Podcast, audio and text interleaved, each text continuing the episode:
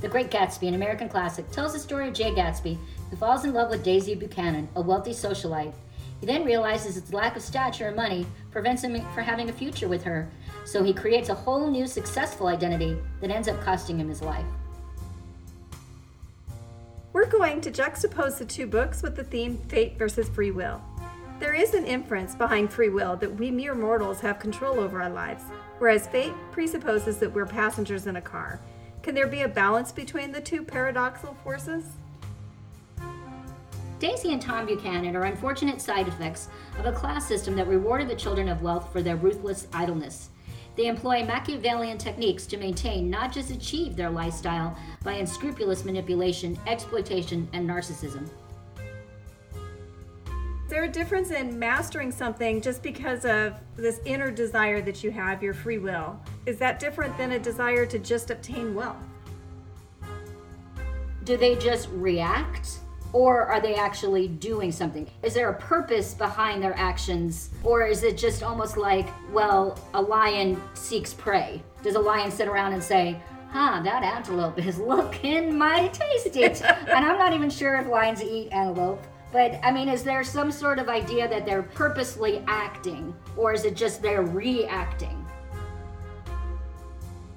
Okay, so do you think Gatsby proves Gladwell's theory that you have a goal? You're looking to put hours into achieving that goal. I love the idea, and I've actually kind of stolen it as far as some of my writing, where um, they have all, all of these people that are going to his parties have this different mythology, the different myth- the mythos when it comes to Jay Gatsby. How do they know there's a party there? Like, you know, does he send out flyers? It was Facebook. nineteen twenties Facebook. nineteen twenties Facebook. Word got around. Well, so going back to what you said about Gladwell's theory, do you think that Gatsby achieved success? And if he did, at what cost? His life. um. Duh, did you not read the last chapter?